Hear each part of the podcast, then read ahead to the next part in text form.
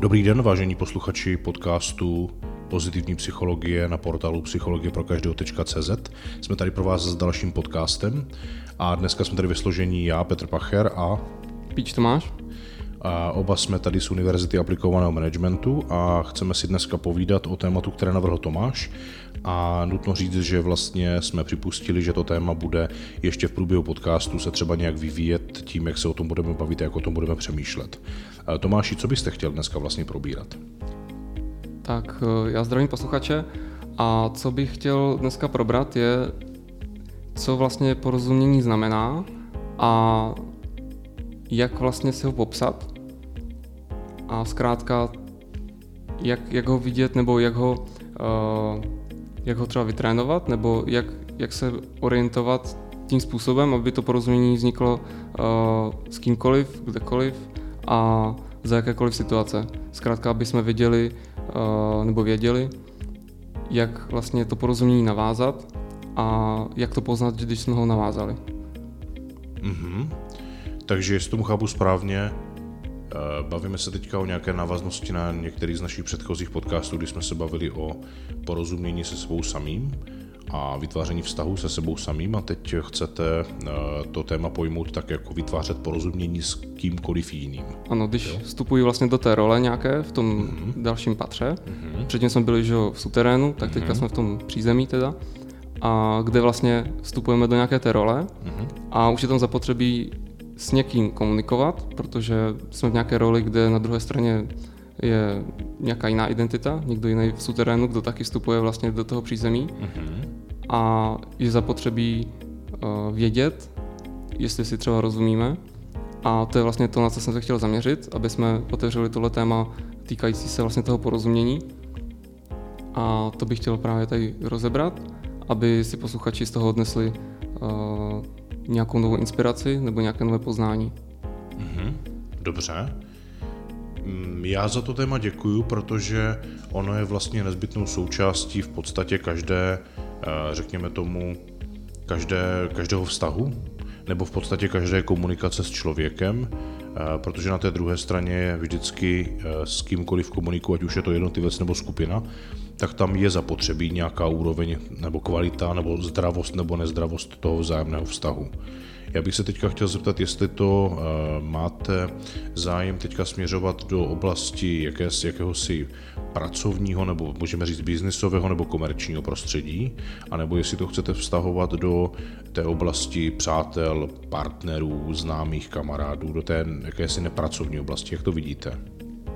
Já si myslím, že bychom to mohli nakousnout jako obecně, říct si nějaké principy, které se v tom porozumění objevují a potom bychom mohli dát třeba příklad uh, obchodníka u klienta, jak to porozumění třeba navázat s agresivním uh, klientem nebo s mlčícím klientem nebo s upovídaným klientem, anebo zkrátka tam dát nějaké téma třeba zaměstnanec a zaměstnavatel. Mm-hmm, dobře.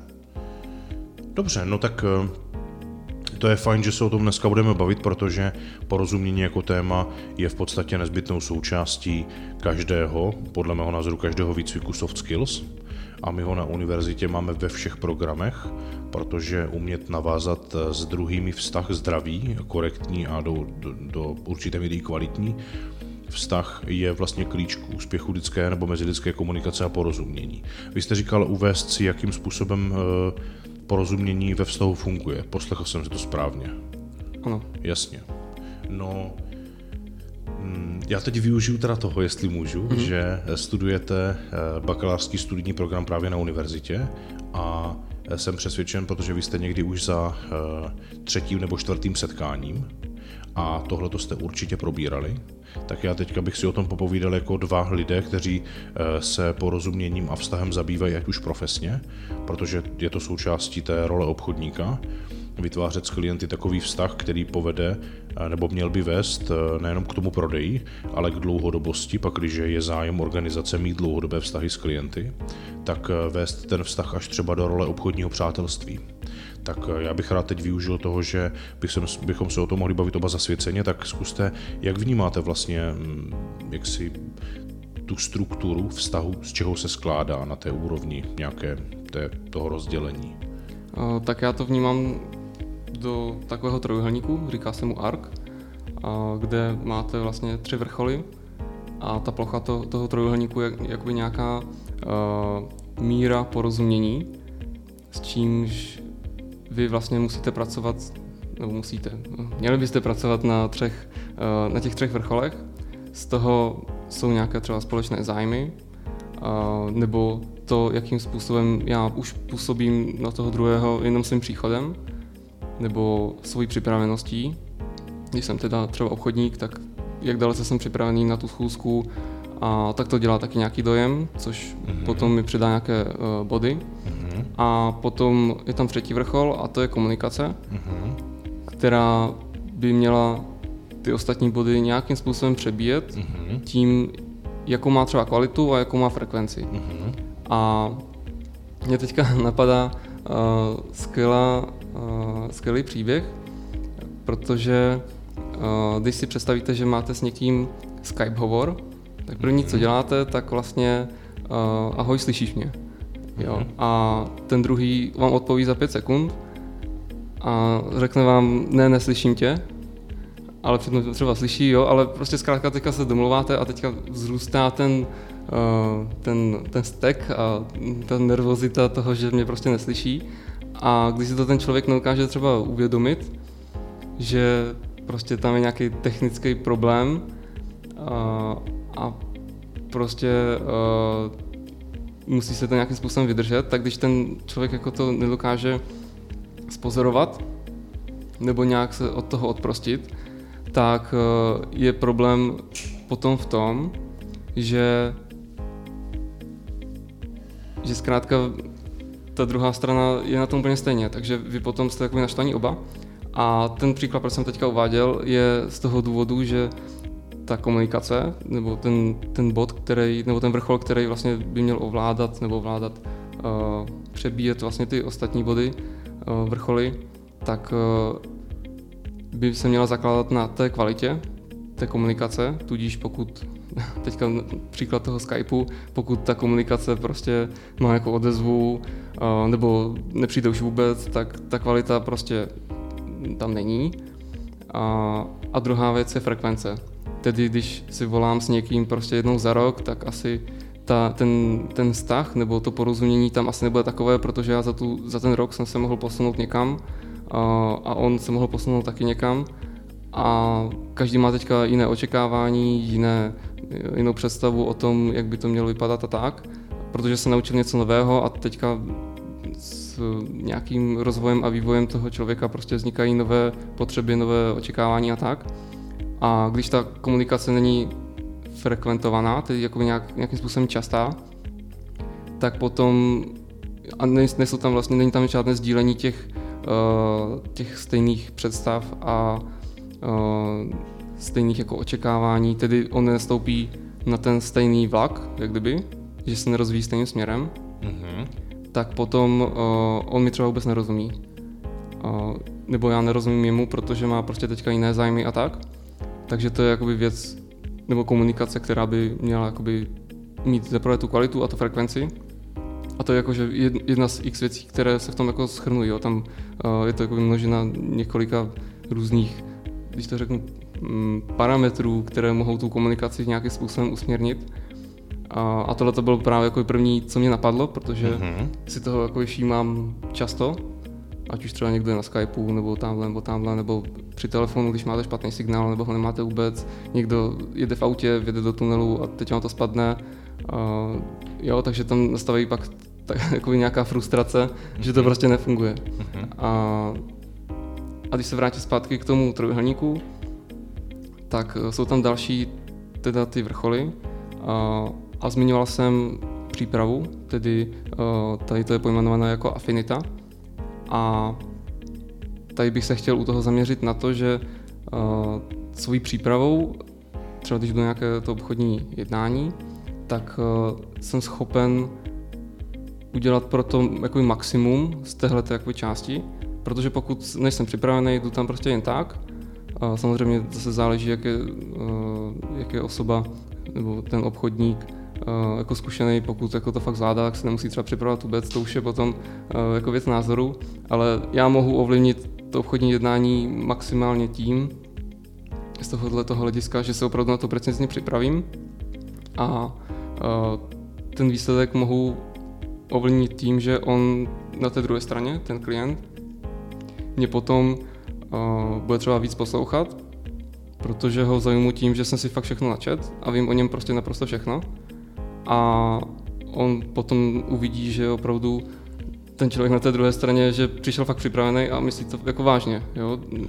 Protože když nebudu připravený a přijdu tam jako jen tak, tak on z toho může třeba vycítit, že jsem tam přišel prostě jen tak a může z toho třeba vycítit i to, že tam nejsem pro něj mm-hmm.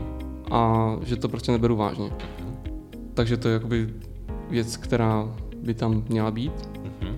Která jakoby zakládá nějakém třeba tom porozumění, protože já když si o něm přečtu, tak mu pak budu rozumět, které, co má třeba za problémy. Já když si o něm třeba nic nenačtu nebo nic si nezjistím o tom oboru a tak, tak uh, on potom může o něčem mluvit a já teďka budu na vážkách, co vlastně on mi chce sdělit mm-hmm. a to porozumění bude trvat déle, ta schůzka se třeba prodlouží nebo to nezjistím vůbec, protože se budu na něco ptát, uh, nebo se na to vůbec nezeptám, uh, ale samozřejmě jakoby je vždycky zapotřebí Eh, si to potvrdit něčím. Jo? To neznamená, že si jako přečtu všechno na internetu a potom za ním přijdu a vlastně jako řeknu mu, co on chce. Jo? To takhle, mm-hmm. jako, takhle až ne, ale vždycky jako si to potvrdit a vidět, čo, jestli moje představa se shoduje s tou jeho. A ten třetí vrchol teda eh, je nějaká realita, tedy nějaké společné motivy, společné zájmy a tak. A tam jakoby to vnímám tím směrem, že jakmile už se ta konverzace to porozumění nějakým způsobem otevře, tak začnu zjišťovat, že on má třeba stejné, uh, stejné chování, že uh, je třeba víc technický nebo víc jako analytický a tak chce slyšet ty informace prostě striktně uh, přesně. Nechce jako tam třeba nějakou omáčku nebo nějaké příběhy, protože ho třeba příběhy nezajímají nebo tak. Ale opravdu chce jako slyšet jako čísla, tvrdé data takže to může být třeba jeden způsob, že mě to třeba to vyhovuje, jemu to taky vyhovuje, tak máme něco společného. Mm-hmm. A což je vlastně jakoby ta, ta realita, mm-hmm. kde, která zakládá vlastně na těch společných, uh, společných, jak to nazvat, společných uh, bodech, zájmech uh, nebo chováním. Mm-hmm. A potom, jakmile se skrz tu komunikaci a tu přípravu otevře nějaké, nějaká ta diskuze, vznikne porozumění, tak uh, ten uh, klient na té druhé straně se potom může otevřít taktéž.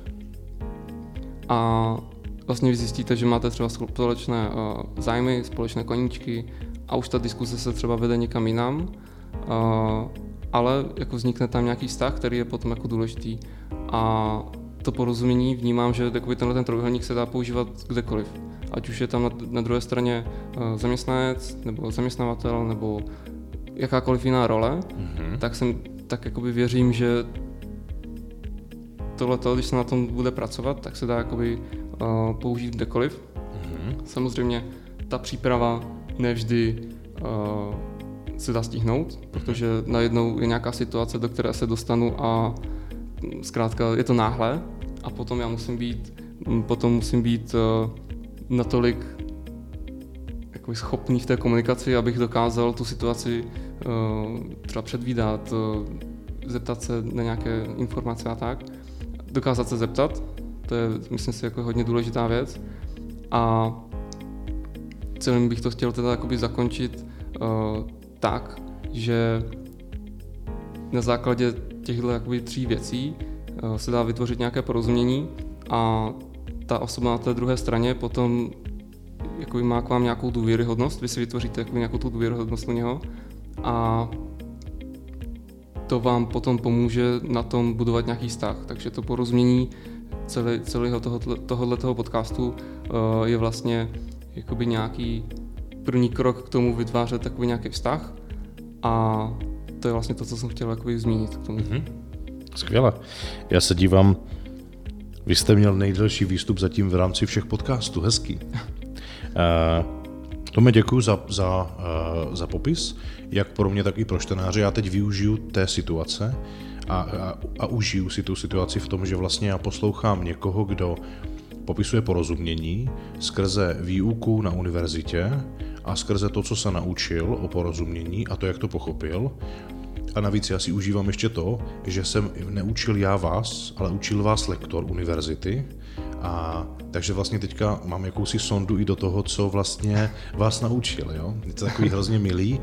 Chtěl bych pozdravit Petra Lercha, který je vaším lektorem a poděkovat mu za to, jakým způsobem provádí posluchače studiem, já bych možná do toho lehce vstoupil, do toho, co jste říkal vy, protože eh, to, jak popisujete eh, ten, ten trouhelník toho porozumění eh, ARK, tak to vychází z člověka, který už nežije, jmenoval se Hubbard a ten to vytvořil v rámci organizace, kterou vybudoval celosvětově a dal tomu význam, který se ve spoustě vzdělávání používá, vyskytuje. Ve skutečnosti z mého pohledu, z pohledu jako psychologie, už je jistým způsobem překonaný, protože nezohledňuje tu proměnlivost komunikace, eh, kdy, když on formuloval ty základy, tak je formuloval na základě aktuální eh, existence a funkce společnosti a prostředí, který tu společnost vytváří nebo kolem ní se vyskytuje. A dnešní doba, vzhledem k tomu, jakým způsobem se vyvíjí komunikační technologie a prostředky komunikace na dálku, tak vlastně mění prostředí a mění podstatu lidské komunikace. Dneska už vlastně v principu, když si podíváte na Facebook, jako sociální médium, které je vlastně o vzájemné komunikaci, tak se komunikace stává formálně podstatně jinou, než byla předtím, a kdy se ty komunikační vzorce formulovaly a ten trouhelník je, aby uh, mohl být funkční i dnes, tak teď z mého pohledu by měl být modifikován. A modifikován tím, že nebudeme měnit počet vrcholů, protože trouhelník má prostě tři, ale bavme se o tom, že komunikace dneska je fenomén, který v rámci vztahu Eh, má velkou významnost, stále má velkou významnost, ale ta, ta funkce v tom trouhelníku těch tří vrcholů je trošku jiná, než ji ten Hubbard popisoval. Teď mluvím o tom, že to vnímám ze svého pohledu jinak. Nechci teďka hovořit o všeobecné pravdě, na to nemám ani chuť, ani mandát, ale eh, jde o to, že on eh, pojmenoval ty tři vrcholy jako A jako afinita, R jako realita a K jako komunikace, respektive C v angličtině communication. A když se na to podíváme dneska, tak eh, z mého úhlu pohledu je afinita eh, úroveň sympatií. Vy jste hovořil hodně o přípravě, o tom, jakým způsobem ten člověk si eh, o tom druhém něco načte, nebo si o něm něco přečte, což dneska umožňují právě ta média a to, že já vlastně zadám jméno do prostředí třeba internetu a je vysoká pravděpodobnost, že pokud třeba se teďka bavíme o komerčním prostředí a můj jak si klient nebo ta druhá eh, strana, ta osoba, se kterou chci vytvořit porozumění, je v nějaké vedoucí pozici, tak je poměrně vysoce pravděpodobné, že si o něm něco najdu. Ať už v souvislosti s firmou, v souvislosti s nějakou sociální sítí, profesní, LinkedIn, eh, jakoby sociálně přátelskou Facebook eh, nebo nějaké další. Takže já se na něj připravit mohu, ale ve skutečnosti to není ovlivnění, nebo nemá to vliv na, tu, na to pojetí těch sympatií, protože sympatie je něco, co vzniká na základě vnímání. Jo, to je situace, kdy nejčistší nebo extrakt ze sympatií je rozdílnost pohlaví. Ve smyslu je heterosexuální žena, heterosexuální muž a je vysoká míra pravděpodobnosti, že pokud si budou vzájemně sympatičtí, tak už na základě třeba chyb v posuzování, jako je halo efekt, že na základě nějaké první vlastnosti mu přisoudím všechny ostatní, nebo se tou první nechám silně ovlivnit, tak vlastně může vzniknout vztah, a nemusí být založen, e, což je popřením původního vzorce a barda, nemusí být založen na ostatních dalších vrcholech, které nemusí být posilovaný současně. Ten trouhelník může být posílen a napumpován jeho velikost skrze jeden konkrétní vrchol a já osobně jsem to zažil v momentě, kdy jsem byl na dovolené v zahraničí, a viděl jsem velmi specifickou situaci. My jsme byli eh, v Africe a eh, byli jsme na hotelích, různě přiletěli jsme letadlem a byli jsme tam rozmístěni jako skupina cestovní kanceláře různě na hotelích, tak jak na letiště přiletíte, jsou tam transferové autobusy a teď postupně jedou tou lokalitou a odpadávají jednotliví lidé v uvozovkách, odpadávají na ty jednotlivé hotely a ubytovávají se tam. Takže se vlastně vidíme jenom v letadle na letiště a pak případně, pokud je to turnusový zájezd a ve stejnou dobu se sbírá, tak ten autobus zase jede, ty lidi pozbírá, oni odlítají zpátky do té domovské destinace destinace. A bylo zajímavé, že my jsme v rámci hotelu, eh, to jsem tam byl s otcem tehdy, tak jsme viděli eh, nebo možnost eh, koupit si jakýsi fakultativní výlet na Saharu.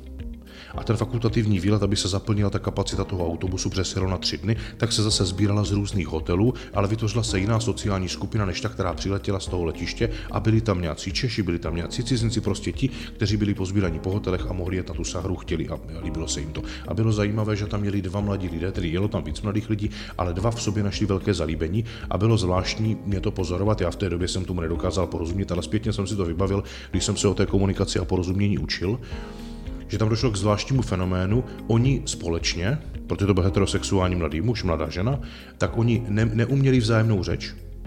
Protože on byl snad Španěl, ona je snad nevím, jaká to byla národnost, prostě, ale, ale neuměli ani žádnou společnou, která by je pojila. Tedy ona neznala jeho domovskou, on neznal její a neuměli tak, že by se dorozuměli, byly tam je takové jakési úsekové fráze, kdy se bavili, ale na tu dobu těch tří dnů mezi nimi vzniklo velmi významné pouto, které bylo způsobeno ne tím, že měli něco společného, protože oni to neměli jak vyměnit. Jediné, co měli společné, byla ta, ta agregace té sociální skupiny právě tím třídenním výletem. Eh, komunikace mezi nimi mohla probíhat jaksi jenom velmi úsekově na ty nezbytné, nezbytné věci. Pak se tam skamarádili ještě s jednou dvojicí, která tam jaksi nějakým způsobem překládala, ale to vzniklo až druhý den. Ale strávili spolu velmi významnou chvíli, protože tam převážil obrovským způsobem ta významnost těch sympatí. V tomto případě můžeme říct jako přitažlivost. A těžko říct, jestli by ten vztah, pokud by ten výlet trval třeba 7, 10 dní, měsíc nebo dva, těžko říct, jestli by vydržel, protože už by neměl tu oporu v těch dalších oblastech a mohl by se třeba i zhroutit, nebo by přestal, že by ta, ta přitažlivost nebo ty sympatie vyvolané tou vzájemnou přitažlivostí by postupně vyprchaly, tak jak to občas bývá třeba v začínajícím vztahu, který, jak se říká, člověk má růžové brýle a není ochoten nebo schopen v tu chvíli vidět tu realitu, tu, protože ta chemie, která v tom těle funguje, eh, ta hormonální a ta, ta, ta vzrušivost té, té fyziologie vlastně způsobí, že může upozadit a utlačit úplně všechny ostatní, byť racionální komponenty nějakého vztahu. Takhle třeba fungují sociální i nesociální, sňatkoví podvodníci. Oni ví, že pravděpodobně s tím, pak, když jsem sociál, ten, ten sňatkový podvodník, tak pravděpodobně s tou ženou, pak, když to je žena, eh, nemám nic moc společného. Jediné, co tam vidím, je, že chci její peníze, protože má nějaký majetek a ten můžu třeba získat. Eh, nebo to jsou, to jsou ti, ty zdánliví přátelé přes internet. Nedávno jsem viděl reportáž v televizi, že muž takto získal od ženy snad 54 milionů korun a on ji nikdy neviděl, ona ho nikdy neviděla, jenom využil toho, že ona byla účetní v nějaké firmě, která měla obrovské obraty, takže i dlouhou dobu trvalo, než se na to přišlo a on během asi půl roku, aniž by se s ní viděl, z ní vysál tyto peníze a ona mu je přeposílala, byla ochotna mu je přeposílat na konto v zahraničí, který uvedl, že tam potřebuje pomoct. Ve skutečnosti ten vztah, který vznikl, byl absolutně zvrácený, ale on v ní dokázal skrze eh, tu techniku té komunikace vzbudit taková očekávání a takovou imaginaci a představivost, jaké to bude, až se uvidí a tak dál, že ona byla ochotná udělat takovouhle trestnou činnost, která jí vlastně ve skutečnosti nedocházela. Ale když si dneska říkáme 54 milionů, tak pro spoustu posluchačů to může být obrovská pecka. Říkají si, to není možné, že ta ženská modela 54 milionů. Ve skutečnosti, ale já to vnímám jako jenom, že to byla příležitost, kterou on využil tím, že ona byla u zdroje. Kdyby byla u firmy, která má o jeden řád vyšší obraty, tak s ním mohl dostat klidně 540 milionů. A kdyby byl ve firmě, která má menší obraty, tak to mohlo být 54 tisíc. A nebo to mohla být manželka eh, nebo žena v rodině a není tam velký rozpočet, ale on z ní mohl klidně dostat jenom 5400 to, to množství, ta, ta velikost té částky je jenom podle mě vzhledem k tomu, jaký je dostupný zdroj, pro který si tento člověk může sáhnout, jenom tím, že vytvoří tak mistrnou manipulaci a vlastně zvrátí ten vztah, protože ví, že mu tam chybí jedna složka, která se prokazuje v čase a není o technice. Jo? Když se bavíme o tom, že existuje nějaký trouhelník, tak je to ve skutečnosti technika. Protože já můžu vytvořit sympatie v tom druhém a mohu mu být tak sympatický, protože vím, kým mám být, jak mám mluvit, jak se mám chovat, jak mám vypadat, co mám o sobě říkat, abych se mu sympaticky jevil. A nejenom, co mám říkat o sobě, ale co mám říkat o něm druhém. Můžu s ním komunikovat a když se bavíme o tom třetím vrcholu, ta realita, tak já osobně to nevnímám jako realitu ve smyslu toho, co máme společné, ale já to vnímám ve smyslu, že do jaké míry jsem ochoten vidět pohledem toho druhého. A vnímám to spíš jako empatii. Jo? A mám ten, ten, ten pohled na to porozumění trochu jiný, než, než, než měl Hubbard eh, a vnímám to jako, ale skutečně to porozumění jako nezbytnou součást eh, vůbec vztahu a fungování vztahu, protože je to jeden ze tří elementů, nebo ze dvou elementů, který tvoří vztah v té rovnici. Jedna věc je porozumění, tedy mít s ním takovou úroveň jakéhosi příjemného napětí, že jsme ochotní spolu mluvit, umíme se jeden eh, podívat očima toho druhého a jsme si vzájemně natolik sympatičtí a přitažliví v tom dobrém slova smyslu a v partnerském i sexuálním slova smyslu, že nám dává spolu smysl trávit čas a těšit se na sebe a naopak, když se nevidíme, tak eh, ať už je to v rámci partnerského vztahu ta touha, anebo to, že mi chybí, protože jsem ho dlouho neviděl a není to partner, ale je to přítel blízký. Ale pořád je tohleto věc jako z mého pohledu technika, která když jsem dostatečně uvědomělý a znalý těch principů komunikace, tak ji můžu zneužít právě ve jménu třeba toho snědkového podvodníka. Ale ten druhý element, který je absolutně klíčový v rámci vztahu, a já ho vnímám jako, že to není možné, aby to byla technika, je důvěra. Jo, že to je věc, která říká, že jsem tím, kým skutečně jsem, že jsem autentický. Že si na nic nehraju a protože to není technika, tak je to jenom o jedné jediné veličině a to je čas. Že vlastně v čase se chovám skutečně tak, jak mluvím a tak, jak mluvím, tak se i chovám, že tam je komplementarita v tom, že já si na nic nehraju, jsem opravdu tím, kým jsem, že když něco řeknu, tak to platí, tak to splním. Když to naopak nemohu splnit, tak na druhé straně v rámci vyváženosti vztahu o tom komunikuju a buď mu řeknu, hele, pro mě nestíhám, nebo nedostojím tomuhle tomu závazku, anebo zpětně se omlouvám, ale nevynechám nic z toho, co by mohlo mít destruktivní vliv na vztah. A to třeba ti sňatkoví podvodníci nikdy neudělají, protože jejich záměr není konzistentní chování v čase, jejich záměr je přesytit tu oběť v úvozovkách a její smysly natolik, aby ona byla v, to, v, tom, v té konfuzi, v tom zmatení, v tom příjemném zmatení a byla ochotná nechat se jimi vést, anebo jim třeba pomáhat těmi peněžními prostředky nebo něco dalšího. A já si myslím, že toto funguje v mnoha vztazích. Protože e, je to součástí té jakési nezdravé identity. Že je, je spousta lidí, kteří jsou spolu v nezdravém vztahu, jenom proto, že tam nefunguje důvěra, anebo tam nefunguje porozumění, ale je to už tak dlouho zaužívaná věc, o které teď mluvíme jako vztah, že se pro ně stala zvykem a oni se dneska od sebe nedokáží odloučit, protože obava, že by byli sami, nebo že by měli vztah s někým jiným, je mnohem silnější než to, co se dnes děje ve vztahu, který je pro ně současný.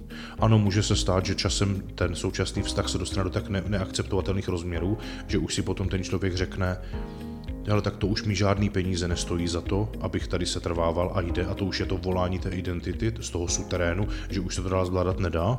Na druhé straně ale tady velmi dobře funguje ten syndrom vařící žáby. Znáte ho?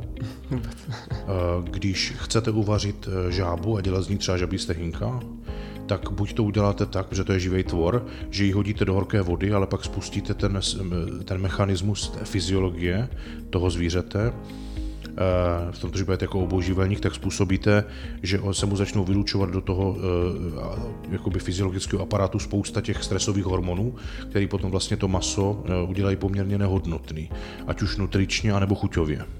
Ale když tu žábu dáte do její fyziologického prostředí, tedy do vody o té teplotě, ve které ona zvyklá fungovat, a najednou ji postupně řízeně začnete zahřívat, tak ona si plave, až se uvaří nemá tendenci vyskočit, protože si prostě po tu dobu zvyká na tu teplotu a najednou přichází ta druhá fyziologie, ona je unavenější, unavenější, až prostě zemře a už tam plave uvařená. A takhle funguje spousta i mezilidských vztahů.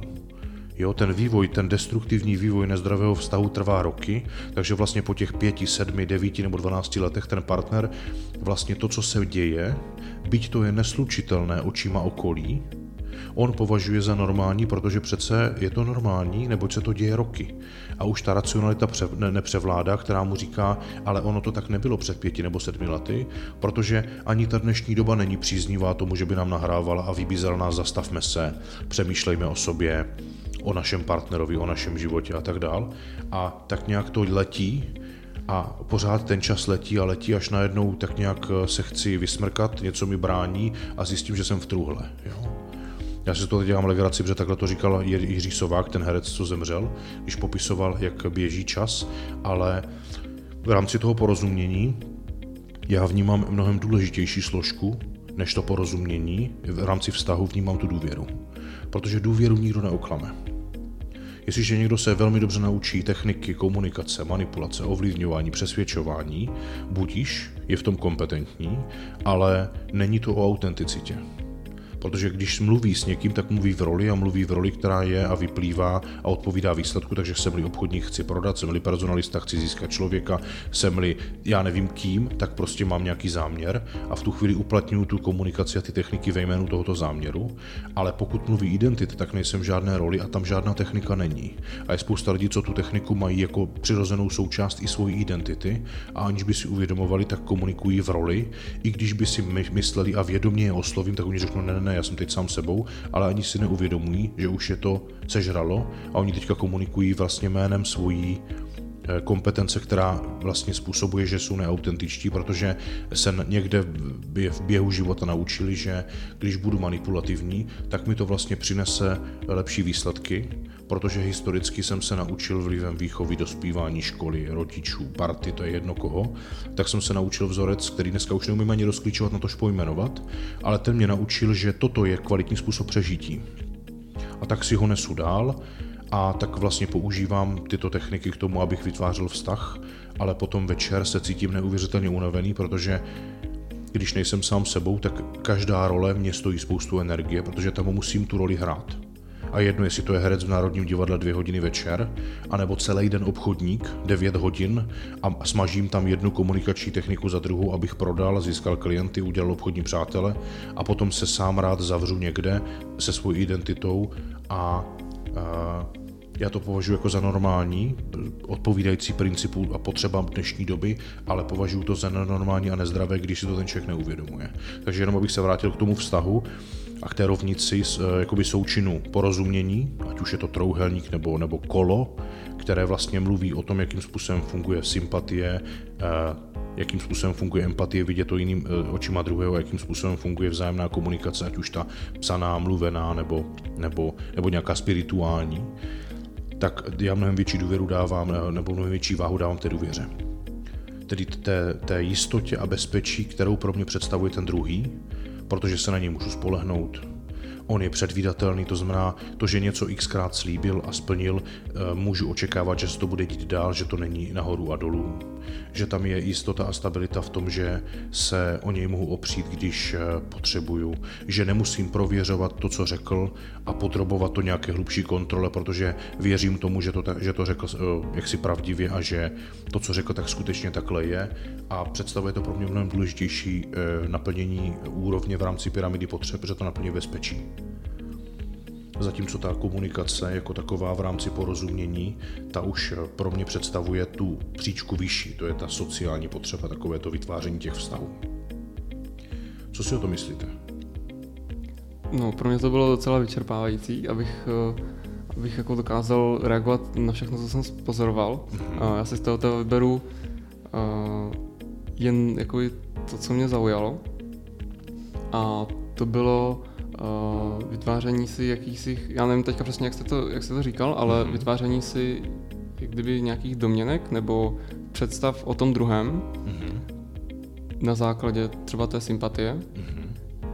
Jsou tam ty růžové brýle a tak. Mm-hmm. A mně se strašně líbilo, jak to popisoval ten Jaroslav Dušek, že máte vlastně uh, dvě identity, potom jak já vidím jeho, nebo jak on vidí mě, a potom jak on asi vidí mě a jak já asi vidím jeho. Jo, něco v tomhle smyslu je to takový, uh, že těch lidí, že tam jsou dva, ale je tam jako šest, mm-hmm. a je to na základě nějakých představ, ano. co si ten druhý myslí ano. a tak.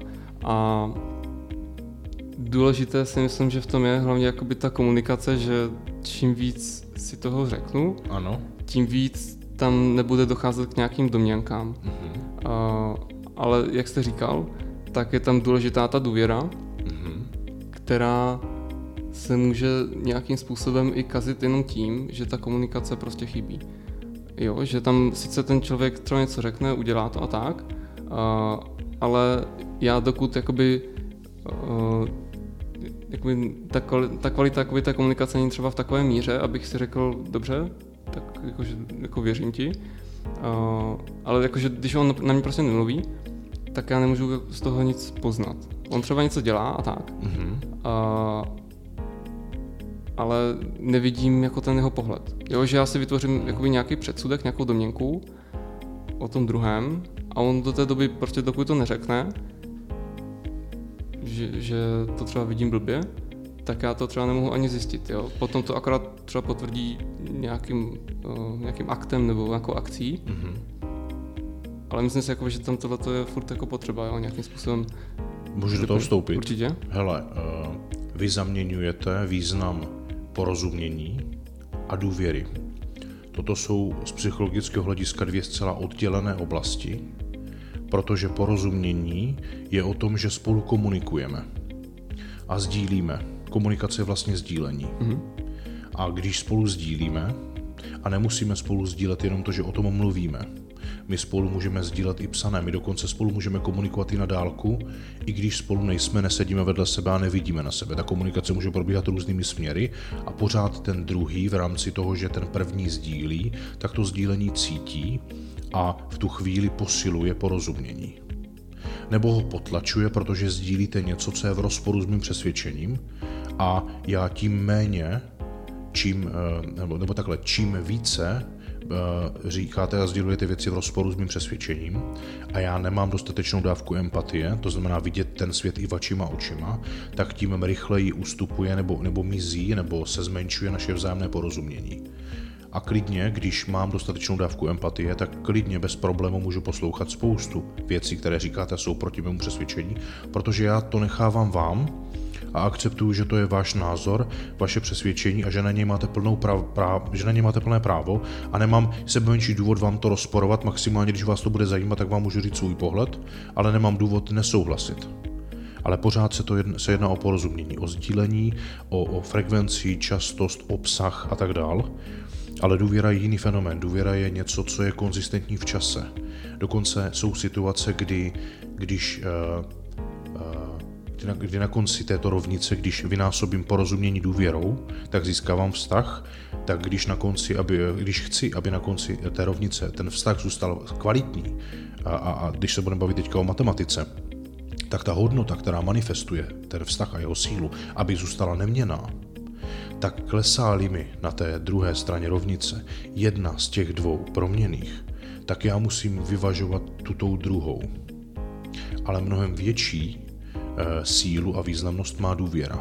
Je spousta vztahů, kdy dva spolu jsou, nemají spolu tak kvalitní porozumění, anebo, eh, nebo eh, ho často něco narušuje, buď vnějšího nebo v nich uvnitř, ale pořád ten vztah trvá, protože jejich vzájemná důvěra a to, že se na toho druhého můžou spolehnout, má mnohem větší významnost než nějaké chvilkové výkyvy v porozumění. Dokonce ten vztah může trvat i roky, i když spolu nekomunikují, tak ten, ten, ten věm o tom, jaká byla důvěra a kým pro mě ten člověk z hlediska stability byl ještě naposled, když jsme se viděli, má mnohem větší význam. Představte si třeba film Tom Hanks, Trosečník, on byl na tom ostrově a on jenom ve jménu toho, co ta manželka pro něj představovala, byl ochoten tohle všechno podstoupit a vrátit se, i když tu dobu s ní vlastně vůbec nekomunikoval.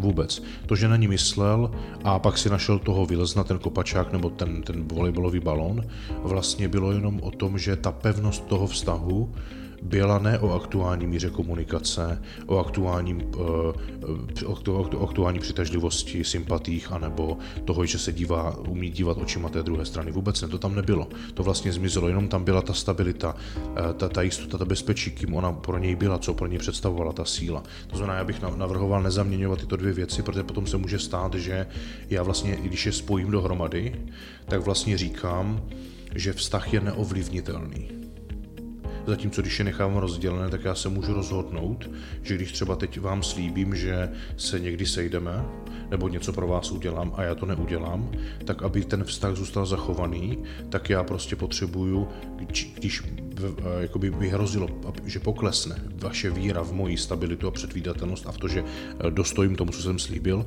tak já potřebuji komunikovat. Buď dostatečně dopředu řeknu, hele, já to nestíhám, nebo to nebude v té míře, v té kvalitě a tak dál, anebo když už se to vyhrotí úplně a já to prostě ten termín prokoučuju, tak zpětně můžu pořád ještě přijít a postavit se tomu odpovědně, což vy možná, aniž byste vyslovil v komunikaci, tak jenom očekáváte v rámci prostředí a zvyklostí, na které jste zvyklí a je to úrovní nějaké vaší integrity, tak očekáváte, že když už nic, tak aspoň přijdu a budu dělat všechno pro to, abych se stal tím důvěryhodným a nejenom, že se omluvím, ale přinesu nějakou satisfakci, navrhnu nějaké řešení a tak dál a tím vlastně neustále vyvažuju tu míru nebo tu, tu hodnotu toho, toho vztahu a tu, tu jeho kvalitu.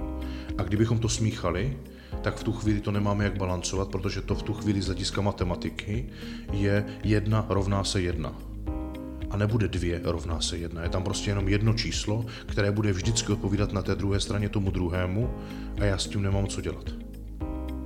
Dobře, já jsem předtím tam měl na mysli spíš jako situaci, uh, možná jsem to popsal špatně, jo, uh-huh. ale měl jsem uh, na mysli situaci, kdy ta důvěra ještě není taková, jo, že v tom čase, že tam ještě toho tolik nenabilo. Rozumím.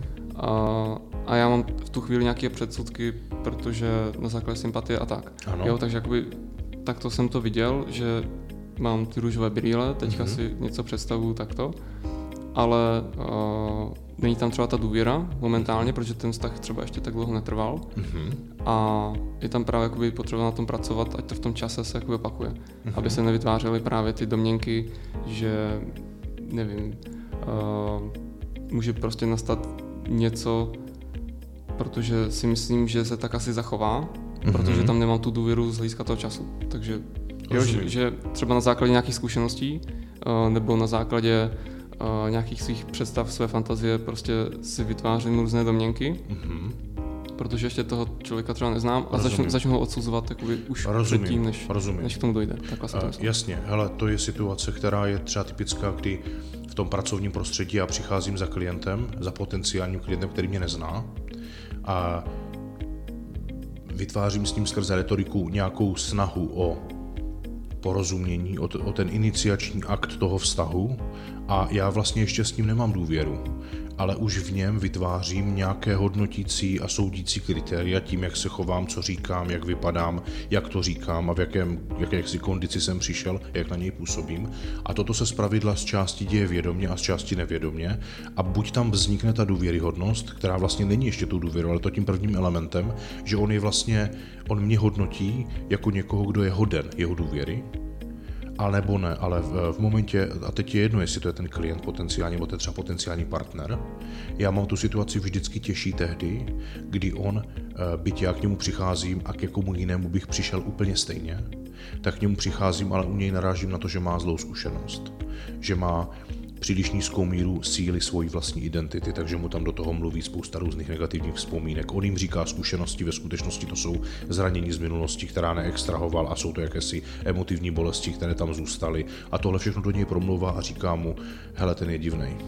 A ani se to nemusí dít vědomě, stačí, že ty signály a impulzy chodí někde na pozadí a on si prostě ten pocit z toho odnese jenom protože mě kategorizoval s někým jiným nebo s něčím nebo s nějakou historickou zkušeností. A vlastně i když jsem se snažil o to vytvoření toho porozumění, tak on mi nedal ten, ten parametr té důvěry, tedy já jsem nebyl hoden jeho důvěry.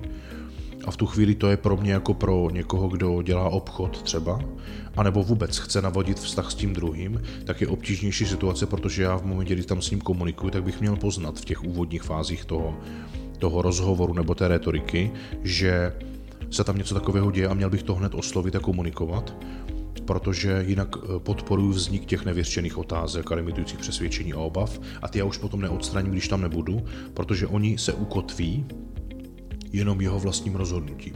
Protože já odejdu, neoslovil jsem nic, co by vzniklo v jeho hlavě jako jakési nevěřčené negativní otázky nebo nějaká limitující přesvědčení. A mým odchodem se vlastně automaticky toto stává pečetidlem, protože on už tam mě nemá na to, abych mu to vysvětlil, objasnil a taky nemá na to a ani chuť, ani, ani to tělo vůbec jako nemá fyziologicky kompetenci na to se s tím nějak zabývat, tak to prostě potlačí a potlačí to způsobem, že to tam označí jako toto je pravda a tak to on působil a myslím, že to říká Louis Hay, která říká, že lidé si nebudou pamatovat, co jste jim říkali, ale budou si pamatovat, jak se s vámi cítili.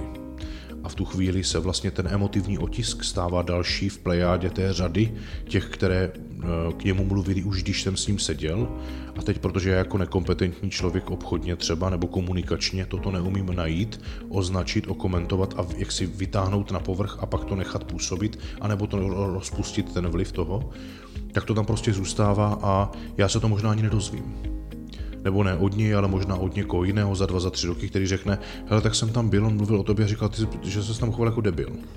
A to se prostě může stát a já potom ani nebudu vědět, odkud to přišlo a protože ani já nebudu znát ty mechanismy, protože to bych to už tehdy odhalil, tak si naopak vůči němu začnu vymýšlet já zase nějaké negativní přesvědčení a tímto způsobem vznikají konflikty mezi společnostmi, protože začínají na úrovni jedinců.